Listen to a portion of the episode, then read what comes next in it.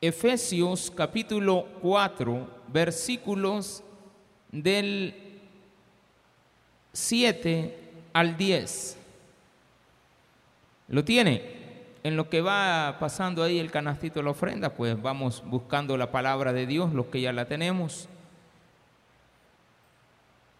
El día de hoy vamos a predicar acerca de el, el descenso y el ascenso de Cristo es decir, su visita a la tierra y su ascensión a los cielos.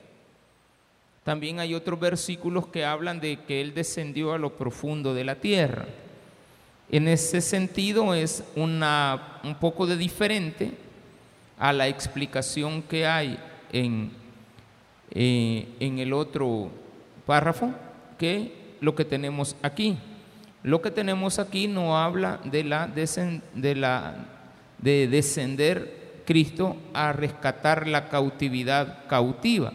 Eh, llevó la cautividad, llevó cautiva la cautividad, un tanto así pero diferente. Esa expresión que tenemos que tener cuidado en no confundirlas.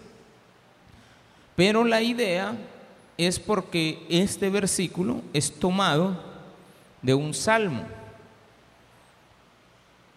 Cuando tomamos los salmos, tenemos que saber que son alabanzas.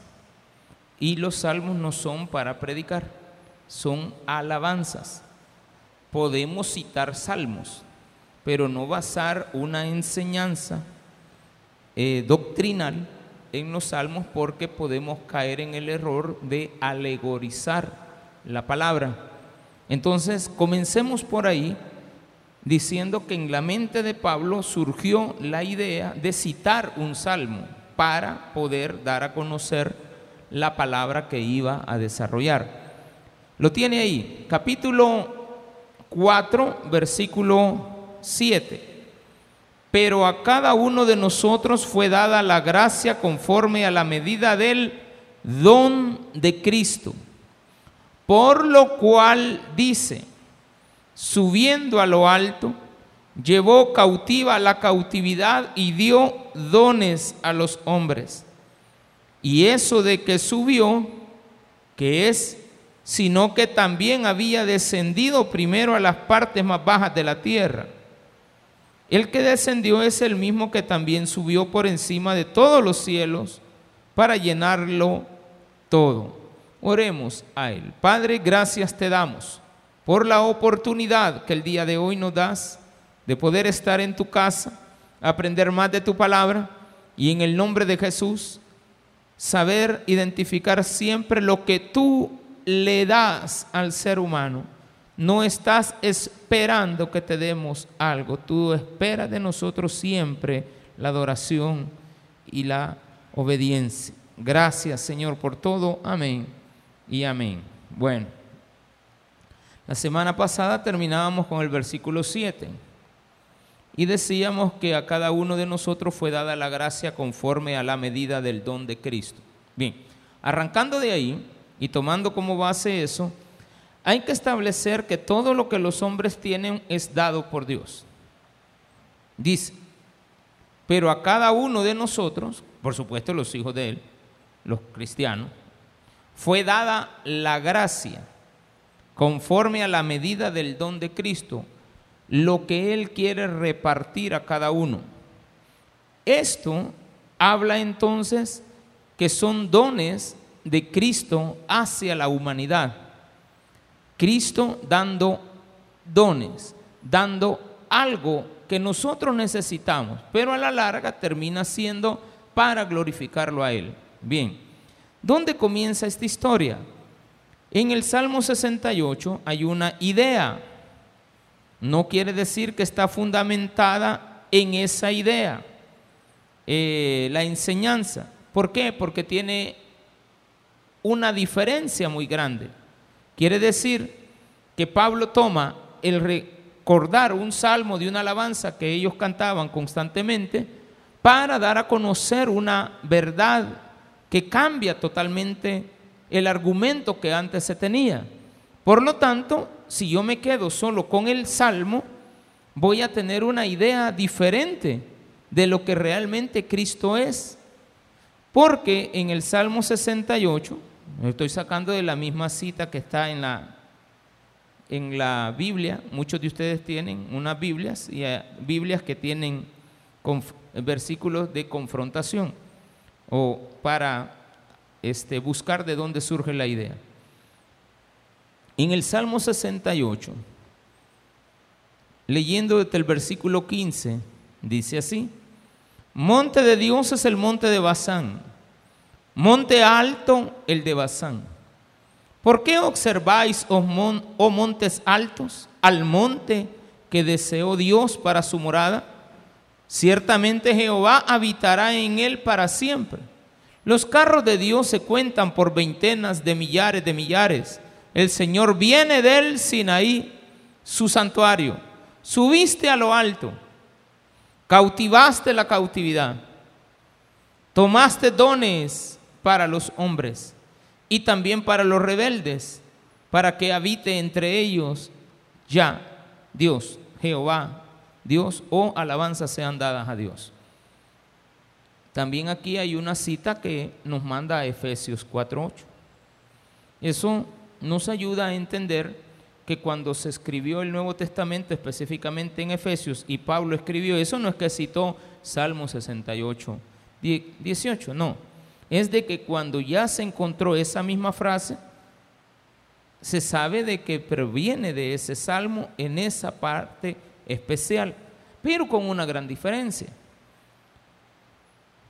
Todos los reyes, conquistadores, personas que triunfan en la vida porque conquistan algo, reciben regalos.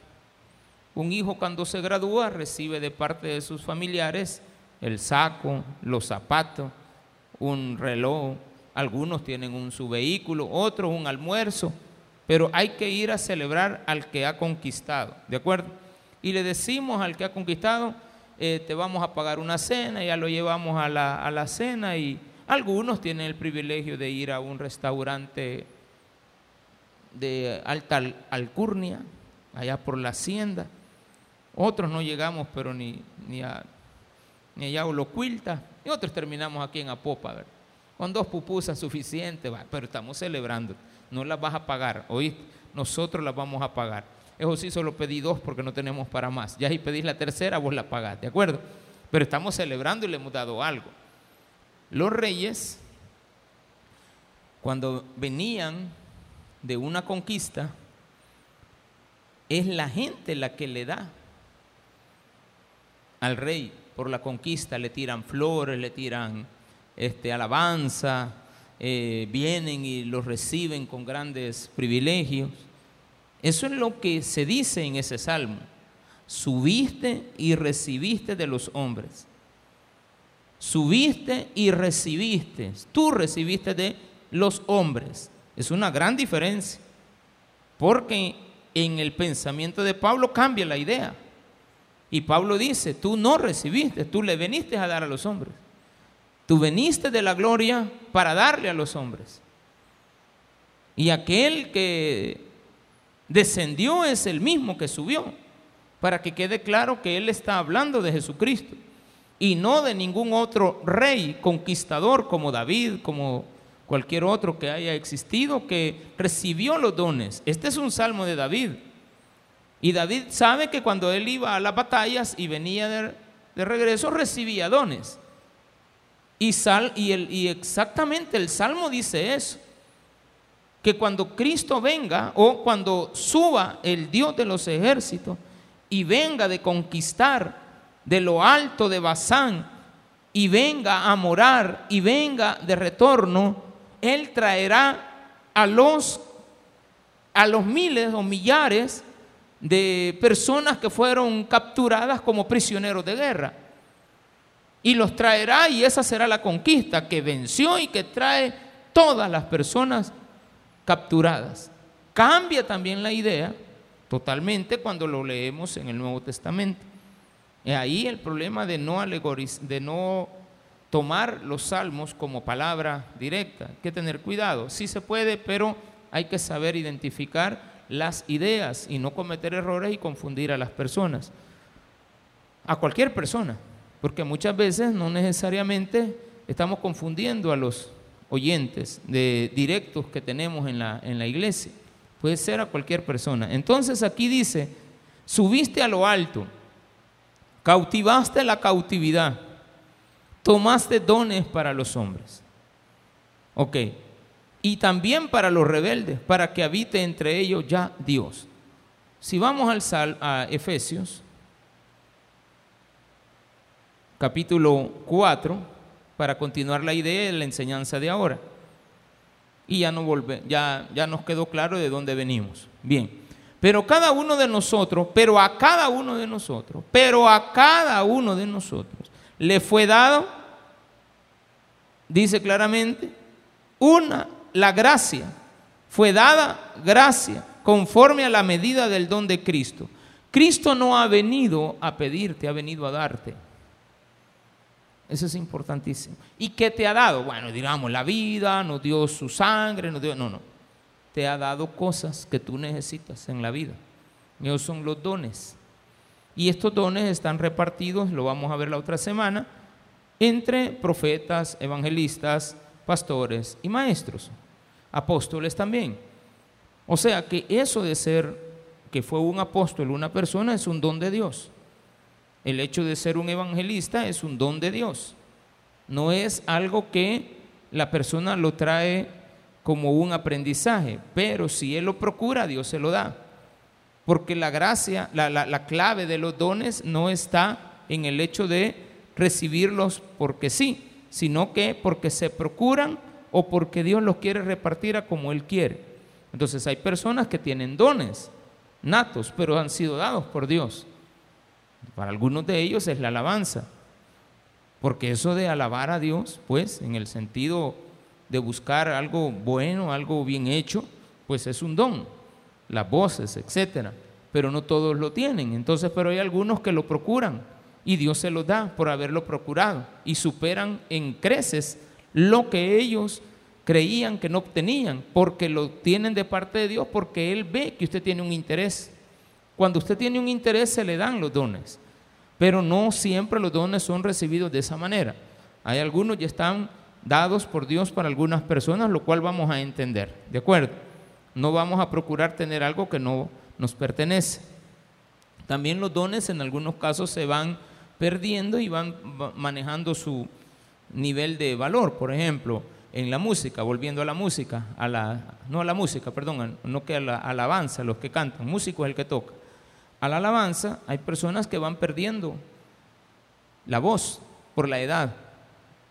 Y eso es evidente. Vemos a todos los grandes cantantes, famosos, que ya cuando llegan a una edad dicen, no, ya no canto, ya, ya no doy, ya no me da, son conscientes.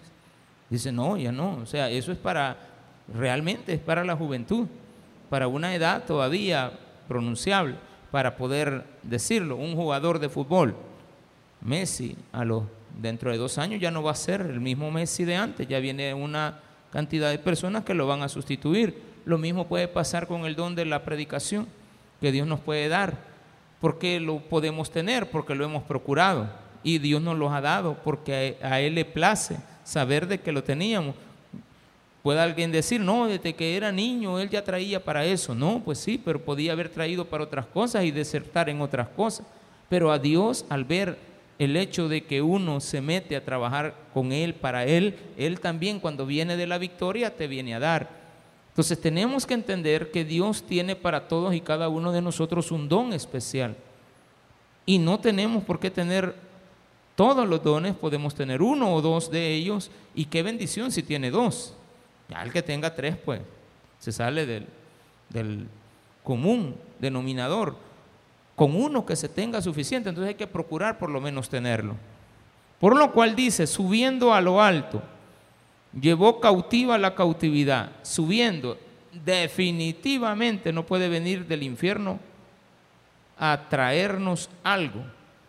Aquí realmente lo que se refiere es que subió a los cielos.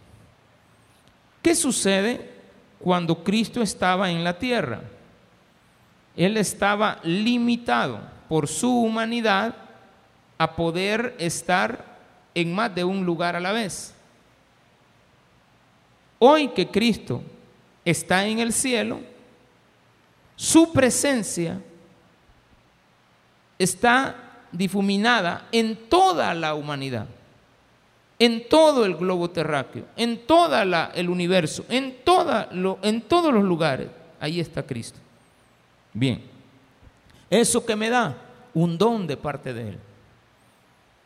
El hecho de su muerte y haber ascendido a los cielos, estoy hablando específicamente del momento de su ascenso. No que de dónde venía en ese momento, porque sabemos que al morir también él llevó cautiva la cautividad de los que estaban, este, ya habían muerto en él. Solamente a los que murieron en él. Él no fue a rescatar a los que no murieron en él. Solamente aquellos que creían en y tenían la esperanza de que murieron esperando al Mesías. Solamente eso. Pero eso no es tan aplicable, digámoslo así, no es tan aplicable porque alguien lo quiera aplicar a la fuerza, lo puede encontrar. Si lo quiere usted meter a la fuerza ese versículo aquí, pues está bien, métalo a la fuerza. Pero lo que sí es cierto es que esto está referido al hecho de haber subido a los cielos. Eso no es discutible. Subiendo a lo alto. Lo alto no es la tierra, lo alto es el cielo. Subió a lo alto como victorioso.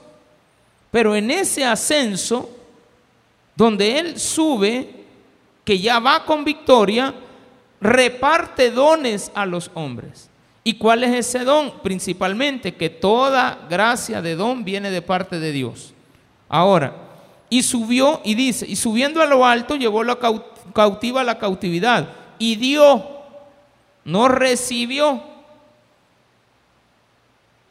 como allá que recibían dones los conquistadores, los dones que los hombres le dan por una conquista.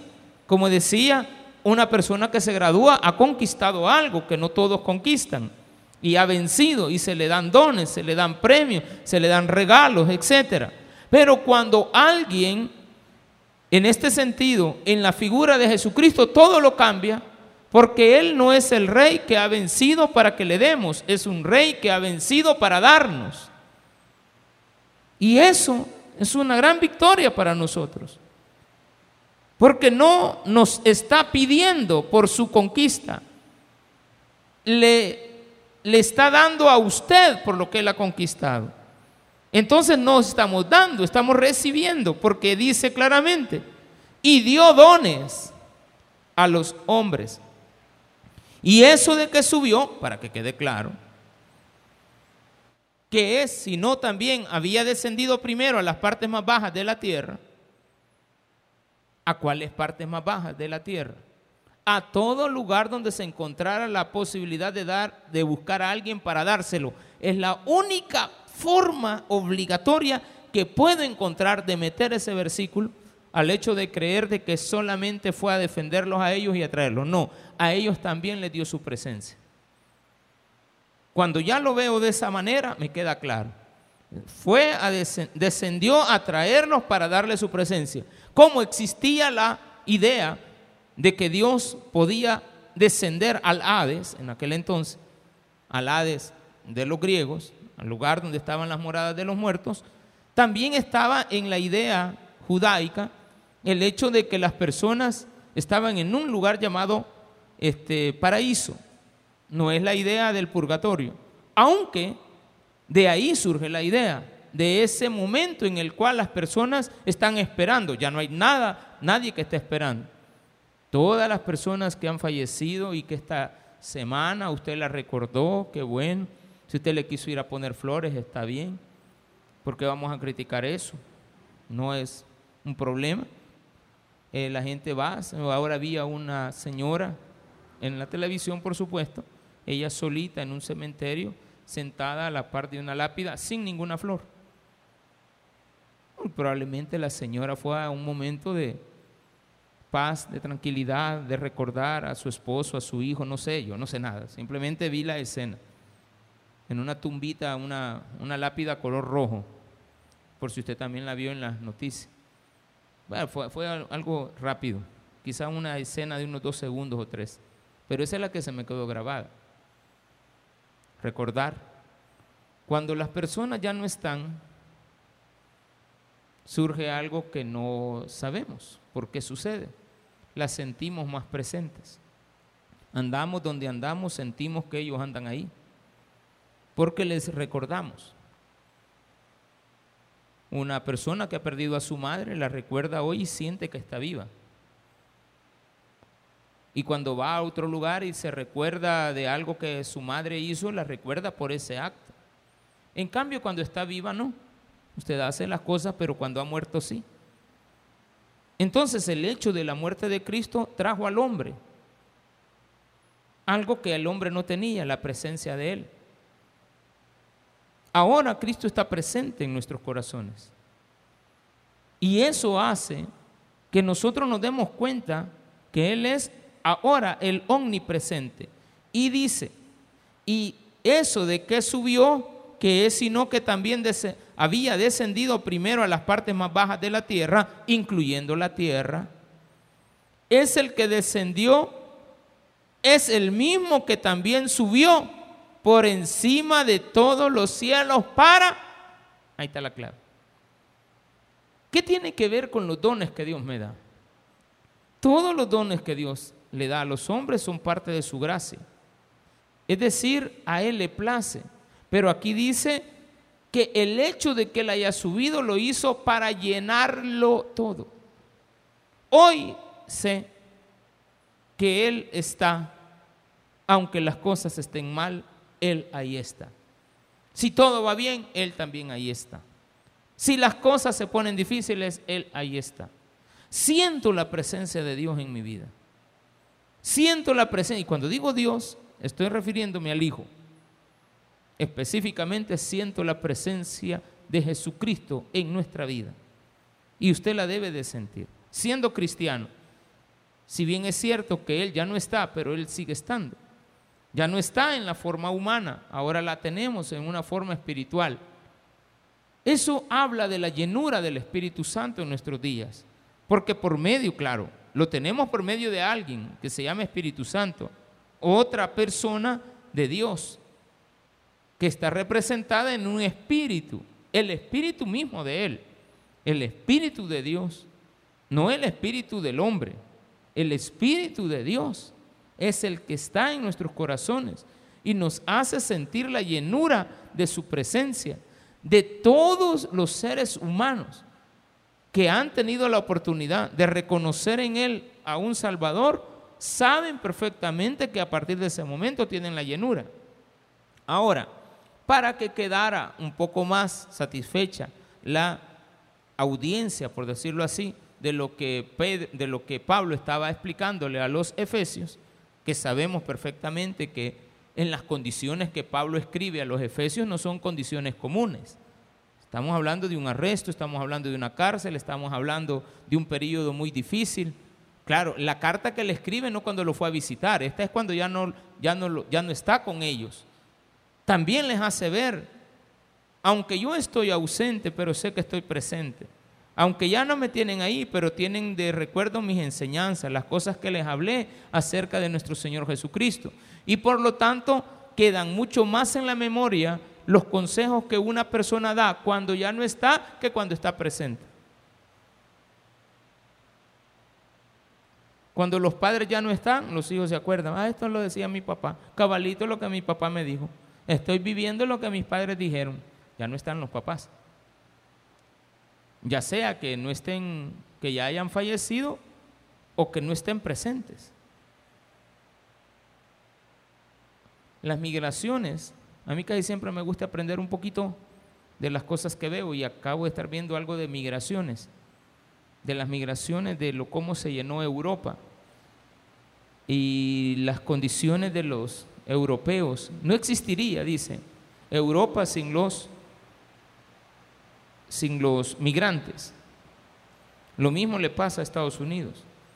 Y vuelve a lo que veíamos la semana pasada, quedarse vacío y ponen un mapa general de todo Europa y Asia, ¿cuántas ciudades en los últimos 20 años han quedado fantasmas?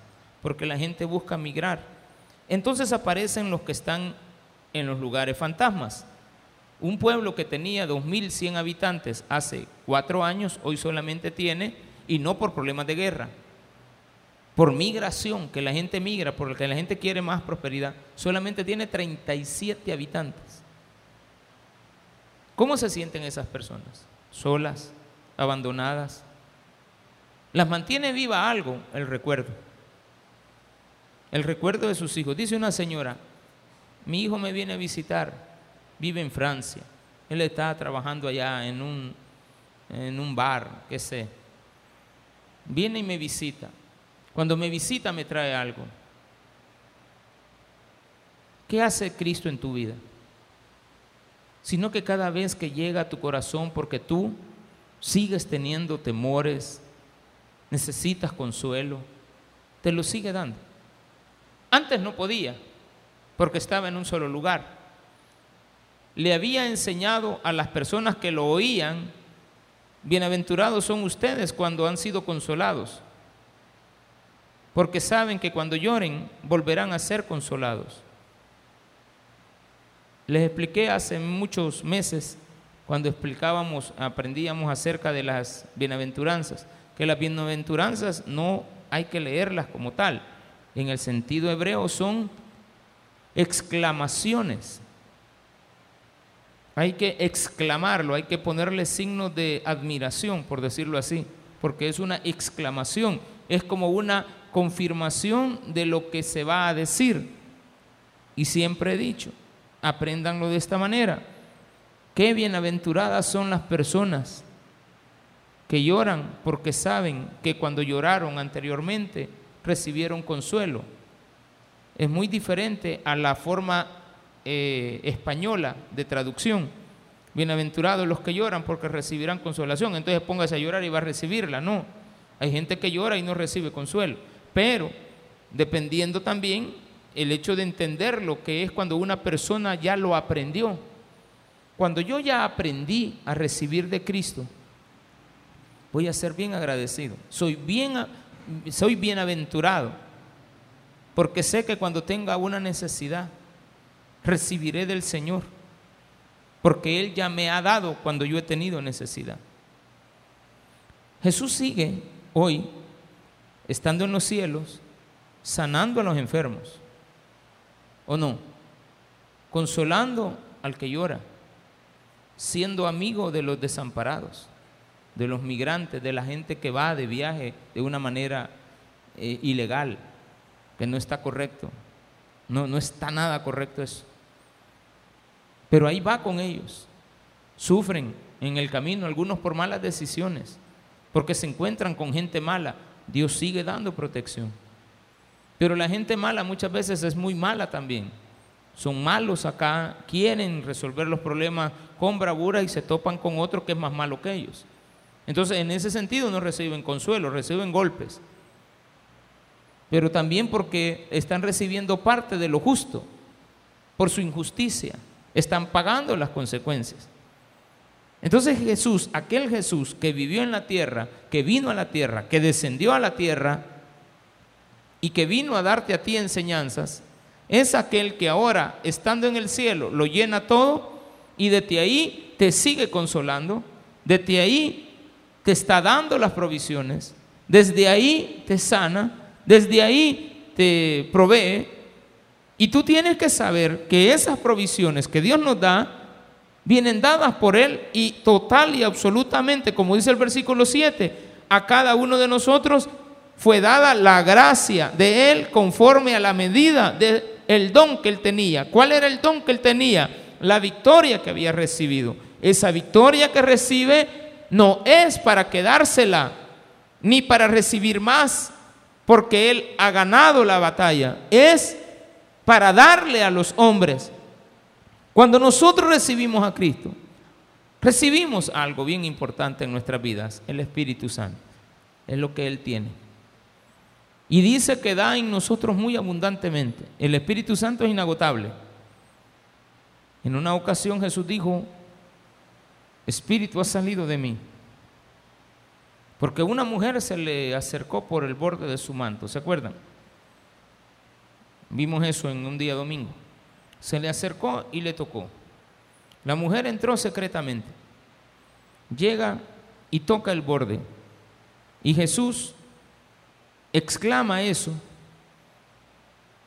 para denotar que la persona necesitaba arrepentirse. Y no delante de los hombres, sino que delante de Él. Y ella, avergonzada, ya se había apartado. Y quedó al descubierto cuando Jesús mencionó eso. Ella en su preocupación había creído que lo que había hecho era quitarle al profeta para ella en ese momento. Le había quitado el poder. Y por lo tanto creía haberlo enfermado de su enfermedad. Porque ella tenía un problema de sangre que le prohibía acercarse a Dios, acercarse al sacerdote, acercarse al profeta, al pastor, a lo que sea, al hombre mismo. Ella no podía decir, necesito que me sane de la vista, como, eh, como había dicho el ciego, devuélveme la vista. Y el otro estaba ahí con un espíritu, sácale el espíritu a mi hijo. No, la mujer no podía decir, me le quiero acercar a Jesús porque estoy con flujo de sangre. Viene Jesús a ella, ahí la sanó. ¿Qué hubiera pasado si esa mujer está con el flujo de sangre en el año 2022? Día 2 de noviembre. No la podrá sanar a menos que ella lo toque. Hoy entiende usted que el expandirse a los cielos nos da la oportunidad a cualquiera de nosotros de tener un don muy especial, acercarnos a Él confiadamente. Hay gente que es muy valiente, hermano, que a veces criticamos, pero debemos de admirar por su valentía. Hay un señor allá, un hermano en Cristo que tenemos que se llama Apóstol Santiago Zúñiga. Está allá en Honduras y dice, voy para El Salvador, quiero ir a extrañarle la mano a ese hombre. Y, directo viene, pues. Y se presenta a la asamblea. Ahí con su forma de ser. Ya consiguió entrevista, ya ¿qué lo andan atendiendo. Le preguntan, va al centro de San Salvador, de que anda un celular en la mano, que nadie lo va a robar. son atrevidos. Para buscar algo. Cosas que usted no se atreve a hacer. Hay gente atrevida. Usted tiene que atreverse. ¿Por qué? Porque Cristo está accesible. No estamos 2022 años antes de Cristo, o quítele los 30 años de su, de su edad. No estamos allá hace 1992 años atrás en el tiempo, no, estamos hoy. Estamos este día aquí. Y desde aquí Dios nos da dones, nos da su gracia, nos da lo que necesitamos. Claro, para que las cosas se calmaran, y es lo que vamos a terminar de ver el otro miércoles. Y él mismo constituyó a unos apóstoles, a otros profetas, a otros evangelistas, a otros pastores y maestros, a fin de perfeccionar a los santos para la obra del ministerio, para la edificación del cuerpo de Cristo, hasta que todos lleguemos a la unidad de la fe y del conocimiento del Hijo de Dios, a un varón perfecto a la medida de la estatura de la plenitud de Cristo para que ya no seamos niños fluctuantes llevados por doquiera de todo viento de doctrina, por estratagema de hombres que para enseñar emplean con astucia las artimañas del error, sino que siguiendo la verdad en amor crezcamos en todo en aquel que es la cabeza, esto es Cristo, de quien todo el cuerpo bien concertado y unido entre sí por todas las coyunturas que se ayudan mutuamente según la actividad propia de cada miembro, recibe su crecimiento para ir edificándose en amor. Todo lo que está del versículo 11 en adelante es es un solo párrafo. Una sola idea que la vamos a desarrollar, por eso no, no me quise meter ahorita por el tiempo. Pues sí, la podemos desarrollar ya, pero no nos va a dar el tiempo. Pero quiero que usted tenga un entendimiento que con este se vaya a casa. Los dones son dados por Cristo, pero es cuando Él conquista. Y usted hoy tiene la oportunidad de accesar a, accesar a esos dones, porque Dios los tiene dispuestos, porque Él es el que ha llevado la victoria y en la victoria que Él tiene, tiene para nosotros todo que dar, porque Él es el dueño, el garante, la victoria la tiene y por lo tanto es el dueño de todas las cosas que nosotros necesitamos, porque en la victoria de Él lo obtuvo todo. Y Él obtiene, según lo que vimos también el domingo, riqueza. Entre una de las siete cosas que aprendimos que tiene. Entre ellas tiene riqueza. Y si tiene riqueza, esa riqueza también la reparte a los hombres. Él tiene cosas para nosotros. Por eso también está incluido en eso las enfermedades. Y con las enfermedades la salida. ¿Y cuál es la salida? La sanidad. En el conflicto, Él pone paz. En los hogares, Él arregla la situación.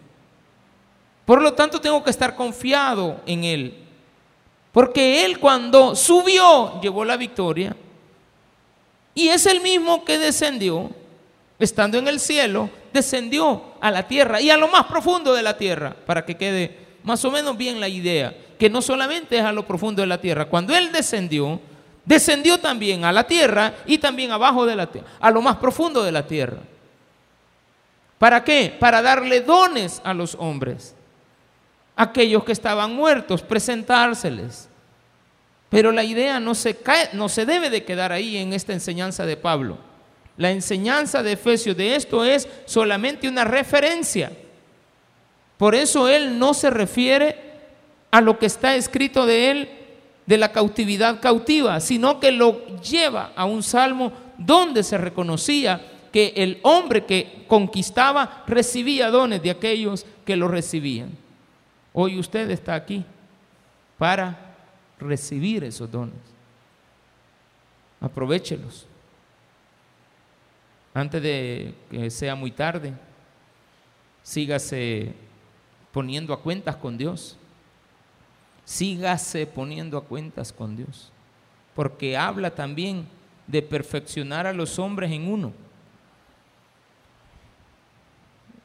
La unidad que vamos a ver la próxima semana, esa unidad, cuando cada uno de nosotros tiene el don que le corresponde y lo emplea como es debido, encontramos la perfección.